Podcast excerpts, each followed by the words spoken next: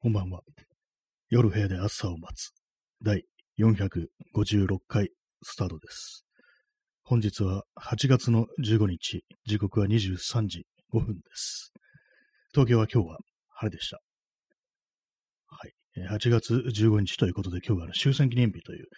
そういう日なんですけども、私あのテレビとかこう持ってないものですから、まあ、何がやってるかっていうのはわからないんですけども、まあどうもこの、ね、ぐらいの時期っていうか、なんていうか、8月15日になると大体テレビではその、ね、こう、終戦記念日特集なんて言って、割とその戦争に関係することを、ね、こういろいろ特集というか、そういう番組が非常によく放送されててるというイメージがあるんですけども、最近はどうなんですかね。なんかあんまやってないような、なんかそんな、こう、イメージがありますね。P さん、えー30分延長チケットありがとうございます。早速2枚もいただきまして、ねありがとうございます。もうすごく溜まってきました。ね毎日毎日延長ができるという感じ、非常に嬉しいです。ありがとうございます。はい。まあ、そんなね、あの終戦記念日なんですけども、まあ、あんま空気じゃないなっていうことは、まあ、こ大体毎毎年思っている、そんな感じなんですけども、今年は特になんか、ね、こう全然そうじゃないような、とても今日が終戦記念日であるなんていう、そんな感じがしないですね。なんか8月の半ばであるという、そういう認識すらあまりないような気がして、なんとなくね、なんか、まだ7月なんじゃないかぐらいの、ちょっと感覚でいるんですけども、なんか変ですね、やっぱり。まあ、そのコロナ以後、その時間の感覚みたいなものっていうのは、かなりね、なんかこう、おかしくなってるっていうのは、こう、実感としてあるんですけども、結構ね、あの、そういう人って多いんじゃないでしょうか。割となんかこう、何かがおかしくなってしまって、そのまんま元に戻らないっていう、時計の針がなんかこう、おかしくなってしまったみたいなね、そういう感じの感覚がありますね。はい。えー今日のタイトルなんですけども、あの、ビータ、過去旅っていうね、あの、旅をね、こう逆から読んで、業界用語風に読んで、ビータっていうね、なんか、意味不明ですけども、まあ、旅、旅ですね、あの、旅の話、まあ、旅しないんですけども、全然、したいと思わないタイプの人間だなということを、あの、今日あれなんですよね、あの、Google マップをね、こう見てて、まあ、なんかね、なんかなんでそれ 見てたか忘れちゃったんですけども、最初はなんか普通にこう、ちょっと行ってみようかなと思ってるね、ところを調べてみようっていうところでこう開いたんですけども、そのうちあの、日本じゃなくてあの外国のね、なんかこういろんなこう土地に飛んでみて、ここには何があるんだろうみたいなね、そういうことを思ったりだとか、まあ、ここに行ってみたいと、もしね、こう、自分がここに行くとしたらどう、どんな気持ちになるだろうかみたいな、そんなことを考えながら、こういろいろ、こうね、世界各地をね、こう、その地図上で飛び回ってたんですけども、ちょっと気づいてしまったんですよね。別にどこにも行きたいわけではないっていう、その海外とか。ね前もこういう話しましたけども、行きたいところがね、ないですね。まあ国内にもそんなないですけども、海外旅行、もしね、どこでも行っていいよって言われたら、どこに行くっていうね、どこでも行けるってなったらどこに行くっていうふうに思って、まあそう地図とか見てたんですけども、まあ、ないんですよね。なんかこう、前はなんかね、あのあれですよね、こう、南ヨーロッパだったらまあいいかなみたいな、そんな話をしたような気がするんですけども、ポルトガル、スペインとか、まあ、フランスだとかイタリアだとか、まあそういうところですかね。ギリシャもちょっとね、なんか、ありかな的なことは思うんですけども、まあそれにしてもね、そこまで強い欲求というか、なんかとってもなんかこう、そのね、ロマンみたいなものを書き立てられるかと言われると、もう全然そうでもないなというのがあったりして、なんかね、こう、やっぱりこの世界というものに対して自分がなんかもう幻想とか夢みたいなものをこう持ってないのかなっていう、まあそういうのはなんかこうね、こう日々こういろんなね、こうニュースがこう海外からも流れてきてて、まあどこもかしこも結構大変だみたいなね、戦争が起こったりしてるわ、人が殺されてるわみたいなね、そういうニュースはなんかこう、やっぱりこうね、年を取るにつれて、どんどんどんどんね、こう、自分の中にこう溜め込んでしまって、そういうこともあって、なんかこう、どこ行ってもなんかもう大変だな、みたいな、なんかそういう気持ちになって、なんかこう、ね、旅というそこと自体なんかあんまりこう、ね、興味がなくなってしまったのかな、なんていう、そういう感じもあるんですけども、あとあれですね、結構その、今のそのインターネットとかで、そう動画とかでね、そう各都市のね、様子とか、普通になんかね、そういうところをこう、街の中を歩いて、こう、映像にしましたみたいな、そういうのってたくさん見れますけども、本当なんかね、あのー海外旅行行って、まあ、この、このね、街の、この都市を、こう、散歩してみましたみたいな、そういう感じの動画って結構いっぱいあるんですけども、たまになんかね、ちょっと旅気分を味わいたい時とかに、なんとなく見るんですけども、なんかそこにあれなんですよね、ちょっとそういうなんか、その幻というか幻想というか、旅気分みたいなものが入り込む余地がないっていう、そういうことをね、ちょっと感じるんですけども、これおそらくね、その、やっぱ動画の画質がなんかすごく上がったからっていうのはちょっとあるんじゃないかなと思うんですよね。あのー、あれですよね、本当昔のね、なんか本当にこう、昔だったら、そんなね、こう人間の視覚と映像に収められたものっていうのが結構違ってたと。まあ、と、あれですよね、あの、フィルムとかだとね、コマ数とかありますからね、映画なんか、あの、コマなんか、1秒間に24コマっていう風に決まってますからね。そういうのあったりして、その現実とちょっと違うなんかこう、ね、そういう幻想みたいなものが入り込む余地があったのかなと思い、思うんですけども、昨今のね、非常になんかこう発達してますから、そういうね、こう、映像を撮るね、ビデオカメラだとかそういうものがすごくね、こう、リアルにというか、ねまあ、スマートフォンとかでもそうですけども、人間がなんか目視したそのまま撮れるみたいなところってあると思うんですよ。コマ数もね、なんか本当1秒間に60、60fps だとかね、もう 120fps だとかなんか言って、こう、視覚、人間の視覚情報とそんなに変わらないぐらいのね、要は今、コマ数の話をしてるんですけども、そんな感じで非常にまあ滑らかな、まるで自分の目で見てるような感じでね、こう、その各国ね、各都市のこう映像というものがなんか見れるということで、それでなんかもうやっぱりね、あれなんですよね。まあ別になんかこう、この映像で見るだけでこういいから、ね、こう、別に行かなくてもいいんじゃないの？みたいな、そういう気分になるのかな？なんていうね、ことは思ったりして、まあ、つっても私そんな旅動画をね、そんなに見てるタイプの人間じゃないんですけども、まあ、それでもね、なんかこう、ね、たまに見ると、なんか面白くないな、みたいなことをね、ちょっと思っちゃったりして、なんか普通のね、なんかね、日本の、まあ、特になんかね、その、都市部のね、風景とかだと、なんか東京とそんな変わんないんじゃないか、みたいなね、そんなことをね、ちょっと思っちゃったりするようなところがあって、まあ、それかな、その可能性っていうのは、結構ね、あるかもしれないですね。なんかもう見た気になっちゃうっていうかね、そういうことかもしれないです。ね、アイスコーヒーを飲みます。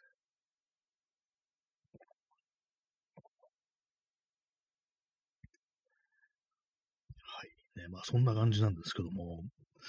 まあもとも、まあもともと私そんな旅をしたいタイプの人間ではないんで、そんなにっていうか、結構、全然旅行な、こう、興味ないタイプのこう人間ではあるんでね、あんまそういう、興味がないっていうね、元からそういうの興味がないっていうのはあると思うんですけども、まあ、それにしてもなんかね、こう、外国のね、見知らぬ土地とかをね、こう、なんかこう、地図とかで見たりだとか、まあ、動画で見たりだとかしてね、なんかどうもなんかね、面白くないというか、ね、別に行くまでもない的なね、身も蓋もないですけども、そんなこと言われたら、なんかそんなこと思っちゃうんですよね。まあ、視覚情報に、視覚として捉えられないものっては、まあ、あるわけで、まあ、それはあの人間だったりだとかね、そこあとはね、肌に感じるね、風だとかそういうものもそうですよ。空気もそうですけども、なんか一番大きいのは、一番伝わらないのはなんか匂いだっていうね、ことを、あのね、まあ、この前も話しましたけども、あの、藤原信也っていうあの写真家がこう言ってて、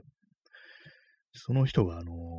まあ、この話もう4回目ぐらいですけども、あの、ギリシャに行って、まあ、ギリシャはまあヨーロッパなわけですけども、ヨーロッパの端っこで、でギリシャから船でこうトルコにこう渡ったと。でその時、あのトルコに渡ったら、ね、こう、匂いがもう急になんかもう変わって、そのすごい濃厚ななんかこう、アジアの匂いとしか、ね、こう言いようのない、そういうこう、匂いがしてきて、これはもう、ね、こう人にこう、言葉で伝えることはなんかできないっていう、なんかそんなことを言ってて、確かにね、匂いはね、匂いはわからないですよね。結構匂いでなんか人間のなんかこう、感覚というかね、感情みたいなものと結構動かされるってことあると思うんですけども、なんかちょっとした匂いとかでね、こう昔のね、もう忘れてたようなこととかをこう思い出すこととかありますからね。よくなんかね、香水とかでね、なんか、こう昔ね、こう親しくして人がこうつけてた香水とかをなんか、ふっとしたね、こうタイミングでこう、嗅いだりすると、なんか急になんかね、その人のことを思い出すなんていうね、そういう話がよくありますからね。まあ、匂い、匂いだけは本当伝わらんという、そういうことらしいです。まあ、だから私もね、私みたいなこう旅に興味ない人間というのも、そういうふうにあの、香りというものをね、匂いというものをもっとなんかこう、ね、感じることができたら、なんかもう変わるのかもしれないですね。はい。そんなことを今、あの、地図をね、こう、見ながらね、こう話しているんですけども、ね、まあ、こう地図で見る限り、地図とかね、ほんとなんか、こう、匂いのない映像だとかね、ほんとそれこそなんか最近のね、こう、あれですよ、そのカメラとかビデオとかでもね、あの、手ぶれのしないね、あの、すぐにこう、滑らかに動いているような映像、やっぱああいうのね、たくさん見ると、良くないのかもしれないですね。なんか結構映像ってなんかもっと汚くしちゃう方がいいのだよみたいな、人間のね、こう、想像だとかね、こう幻想みたいなものが入り込む余地というものを残しておかないといけないのかなっていうふうに思ったりして、まあ今どんどんどんどんね、こう見たままの景色だとか、まあそれをそのままこう撮れるみたいなね、滑らかにこう映ってるみたいな、そういうことがなんかこういろいろね、こう、売り、売り文句になってますけども、そういうビデオとかね、まあスマートフォンの新しい、ね、機種とかでね、こう、こんなにね、すごい映像撮れるんだぞっていうね、まるで見たまんまと変わらないじゃないかみたいな、そういうことって結構あると思うんですけども、これから逆になんかね、こう、ね、そういう情報を減らしていくみたいなね、そういうなんか逆向きのね、こう現象が起こったりしないかななんていうことは、ちょっと思うんですけども、まあ、あの、フィルムとかはね、カメラのフィルムだとかは、まあそういうところありますからね、今の時代にあえてこうフィルムを使うなんてね、こう人とか、こう、結構いたりしますけども、まああれはね、ちょっとあのー、コストがね、コストがこう、かかるね、やっぱあの昔みたいにたくさん作ってないっていうのがあったりして、まあ、あまりにもお金がかかるっていうんで、ね、大変なんでね、今度あのデジタルで、デジタルでね、なんかこう、あえてその画質をこう、ね、下げていくというか、何かもうちょっと違った風なね、こう、人間の視覚とは違った風にあえて、こう、映していくっていう、そういう危機がなんかこれからは求められるようになるんじゃないかみたいなね、今後10年ぐらいでっていうね、ことを今なんかちょっと適当な感じにで 言いますけども、なんかそんなことをね、思いましたね。はい。ね、まあ、どこにも行くと、行きたいところがないというね、まあそんな感じなんですけども、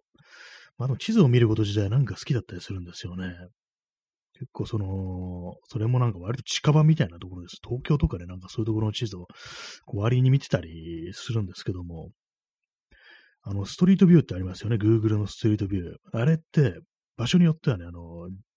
時間をね、遡れるんですよね。こうね、あの、まあ、Google ストリートビューって、どのぐらい、2008年ぐらいからね、確かあると思うんで、まあ、そのぐらいのね、ほんとそれ十数年前のね、のストリートビューみたいなものを場所によってはね、こうあったりして、結構いろんなところであるんですよ。これはですね、あのー、このストリートビューの画面を出して、まあ、これはあのパソコンのね、ブラウザで見るときですけども、左上のね、あの、ストリートビューっ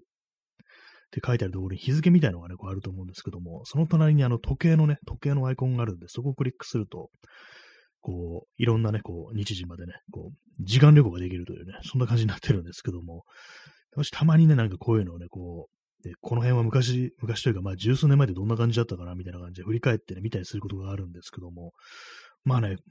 まあ、後ろ向きなことしてるなってことはまあ思うんですけども、ただあれだなっていうね、なんか、これはね、なんか本当にこう、どんだけね、金を積んでも行き着くことのできない、ね、こう、場所だっていうね、まある意味究極の旅行であるっていうね、時間ですからね、時間だけはこう人間、ね、遡ることができないというのがあったりして、まあ、一種のね、こう、時間旅行みたいなものをしてるななんていうふうにこう、思ったりするんですけども、まあ、ただまあ十年、十数年だと、まああんま変わって、そんなに変わってはないんですよね、東京の街とかね。まあ、場所によっては本当なんか、ね、大きな開発とかがあったところはそうですけども、まだ全然そんなノスタルジックになるような気分ではないですからね。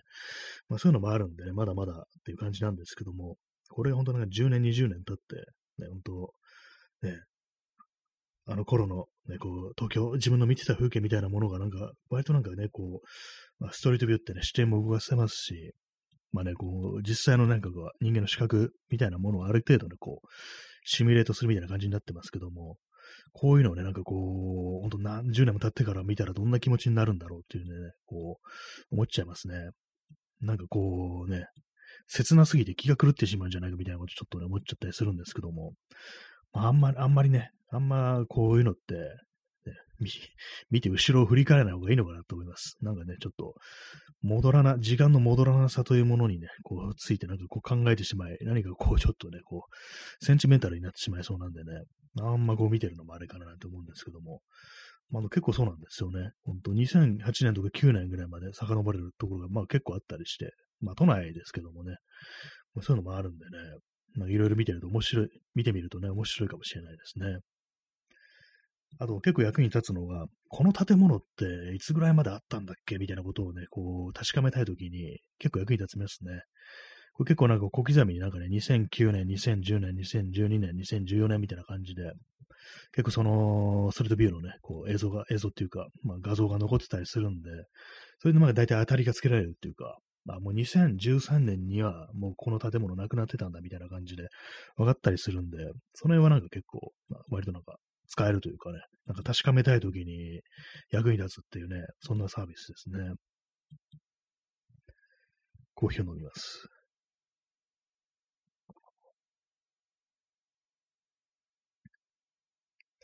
はいね、そんなね、こう、まあ、終戦記念日ということもあり、過去を振り返る、まあ、そんな日なんですけども、まあね、こまあ、日本、まあ、あの、これ、この間じゃない、さっきあの、まあ、世界地図をね、こう見てて、あんまこう別に旅行に行きたいとこないな、なんていうね、こう話をしたんですけども、まあ、逆に国内はどうだというね、ことを思うんですけども、まあ、国内も別にそんなにこう、行きたいところはないですね、なんかね。でもなんかどうしてもね、こう、どっか行きたいっていうね、どこに行こうかなって考えたときに、結構ね、やっちゃいがちなのが、年を取るとやっちゃいがちなのが、昔のね、なんか何かしらの思い出があるところに行こうとするっていうね、これはね、なんかこう、ちょっとね、つまらないなっていうことをね、まあ、あえてこう申し上げさせていただきますけども、なんかね、こう、せっかくだったら新しいところに行ったらどうなんだ的なね、ことはまあ思ったりこう、するんですけども、なんかね、良くないですよね、こう、なんか本当後ろばかり見てる。これは良くないというふうに、ちょっと、思いますね。まあでもね、やっぱ、うん、行きたいとこはそんなにはないですね。やっぱりね、こう、ね逆になんかね、ほんと近場とかだとね、なんか、海とかね、そういうとこだと、ところだと、たまになんかちょっと一人行ってみようかなみたいなことを思う時もあるんですけども、まあね、何なんでしょうか、これ本当にこう、ね、日帰りレベルのね、場所まではなんかこう思いついたりするんですけども、いざなんごとね、こう、どっか泊まったりだとかね、宿だとか取るって考えると、なんかこうめんどくさいなっていうね、もう気持ちしか湧いてこなくって、そこまでするね、こう、して、こう見たい、ね、とも、ものがあるか問われると、まあないというね、もう結論にまあ至ってしまうというね、非常に寂しい気持ちになるんですけども、まあそんなところですね。まあそんぐらい私からのこのビータ、旅というものは縁遠いというね、感じなんですけども、皆様はどこか行ってみたいところありますでしょうか、ね、コロナが落ち着いたらなんていうね、言葉も一時期よく頻繁に言われてたっていうか、長いこと我々はそれ言い続けてましたけども、まあ最近はなんか、そういうこと言わなくなりましたね、もはやね。コロナが落ち着いたらっていう人はなんかあんまりいなくなったようなこう気がしますね。また本当なんか、あのー、海外旅行好きな人はね、本当なんか辛そうにしてましたけれども、最近なんかあんまね、その、海外旅行行けなくて辛いっていうね、そういうこと言う人もあまりいなくなったような気がして、こう何かがね、終わってしまったのかななんていうね、なんか気持ちがなんか完全にもう固定されちゃったのかななんていうようなことを思うんですけども、えー、皆様、どうでしょうか？私がなんかこう、行きたいところっていうのは、まあ、大体旅行っていうのはね、なんかまあ観光名所だとか、あと、ね、都市部だったりすることって結構多いと思うんですよ。あとはリゾートだとか。私がなんかね、まあ、強いて言えばっていう感じですけども、行きたいところ、どんな性質のところかって言ったら、何ですかね、こう、まあ、やっぱり、あんま人がいないところとか、ね、こう、人石未踏に近いような、なんかそんなところだったらちょっと行ってみたいなっていうことはね、少し思いますね。まあ、ただなんかそういうところですから、一体どんな、どうやっていけばいいのかわからないようなところってね、結構あったりしますし、なんかね、グリーンランドとかってどうなってるんだろうみたいなね。今地図見てるけど真っ白ですからね、これ。まあ、凍ってんのかなぐらいのことは思うんですけども。まあ、そんな感じで、なんか全然こう人いなさそうなところだとか、秘境だとか、まあそういうところだったら、まあ若干まあ興味は、興味なくはないななんていうね、ことをね、思ったりするんですけども。ね皆様いかがでしょうか？ね、まあでも、あれですね。こう、世界地図をこう見てると、海ってなんかすごいなと思いますね。海、海、なんとなくね、こう、今太平洋とかこう見てると、なんか頭の中の、自分の頭の中の太平洋っていうのは、結構なんかね、白し、城じゃないや、島とかね、いろんなところにポツポツあったりして、まあまあね、なんかこう、なんだかんだ言ってね、こう海のど真ん中とかでも、なんか人がいそうなところがあるっていうね、そういうイメージだったんですけども、これね、今なんか地図見てみると、なんもねえなみたいなこと思いますね。本当に海って海しかないんだなみたいな。一応まあハワイだとかね、まあそういうものとか、あの、太平洋ありますけども、でもこのね、広い広いね、海でね、これしね、こんだけなんだっていうね、こう、島があんのってことで、なんか改めて思っちゃって、海って怖いなっていうね、思いますね。なんかね、ここ、なんもないんだよな、みたいなことを思うとね、結構なんか、ね、不思議な感覚に襲われるっていうね、ありますね。あとなんか本当に小さい小さいね、聞いたこともないような島がなんかポツンとあったりして、もうポツンどころかなんかね、点みたいな感じでこう、あったりするのを見ると、なんかちょっと怖くなるんですよね。どうして人、ね、こう、人間はこんなとこ見つけたんだろうが、みたいなね、ことを思うんですけども、今、あの、地図で見てるのが、ウェイク島っていうね、ウェイクアイランドっていう、これはあの、ど、どの辺なんだろう、これは。マーシャル諸島からずっと北の方に行ったところにあるんですけども、なんかね、こう、国立野生動物保護区っていうのになってて、一応なんかね、その写真みたいなの見るとね、こう、緑のがあって、まあ、白い砂浜に緑があるって感じなんですけども、このね、Google マップの地図で見ると、なんかあの、稲妻みたいな形したね、なんかこう、ね、模様みたいのがあるだけっていうね、怖いんですよね、これなんかね。こんなところに行ってもんですけども、でもね、あの、航空写真にして確認してみると、ちゃんと滑走路がこうあって、でね、なんか人のなんか痕跡みたいなものがあるっていう感じなんですけども、こういかなるこう利用の仕方をしてるんだろうが、まあ多分野生動物の観測ぐらいにしかね、使ってないのかなと思うんですけども、ね、ななぜこのようなところがあるのだろうかみたいなね、なんか変なことをちょっと考えちゃったりしますね。まあ海、海はなんか本当にこう、人間のね、こう、及びもつかないような、ね、そんなところありますけども、ね、昔なんかね、あの、ジェームズ・キャメロンの映画でアビスって映画ありましたけども、あれなんかあの、海中にね、海中にこういう知的生命体がいるっていうね、そんな話でしたね、あれはね。まあ実際いる、いないんでしょうけども。はい。ね、まあそんな感じでこう、その秘境的なね、ところ、人石が人の手が及ばないようなところはちょっと興味あるんですけども、あとね、あと、あれなんですよね。地球じゃないね、あの、地球の外ですね、宇宙とかだったら、なんかもっとね、夢みたいなものが、ロマンみたいなものが書き立てられるのかなっていうふうにね、こう思ったんですけども、なんかこういろんなこう SF 作品をね、こう見ていくと、あれなんですよね。なんか本当なんか、うん、虚無であるみたいな、そんな感覚にこうなっちゃったりして、やっぱね、こう生き物の生きられるようなところってのは、こうそんなにないんだっていうね、そんなことを思うと、なんかただただひたすらなんかこう、宇宙の闇というものに対してもね、なんか、恐怖しかね、こう、感じなくなるっていうね、そんな風になっちゃいますね。今、あの、ゲップが出そうになってて、今、こらえて変な声になりましたけども。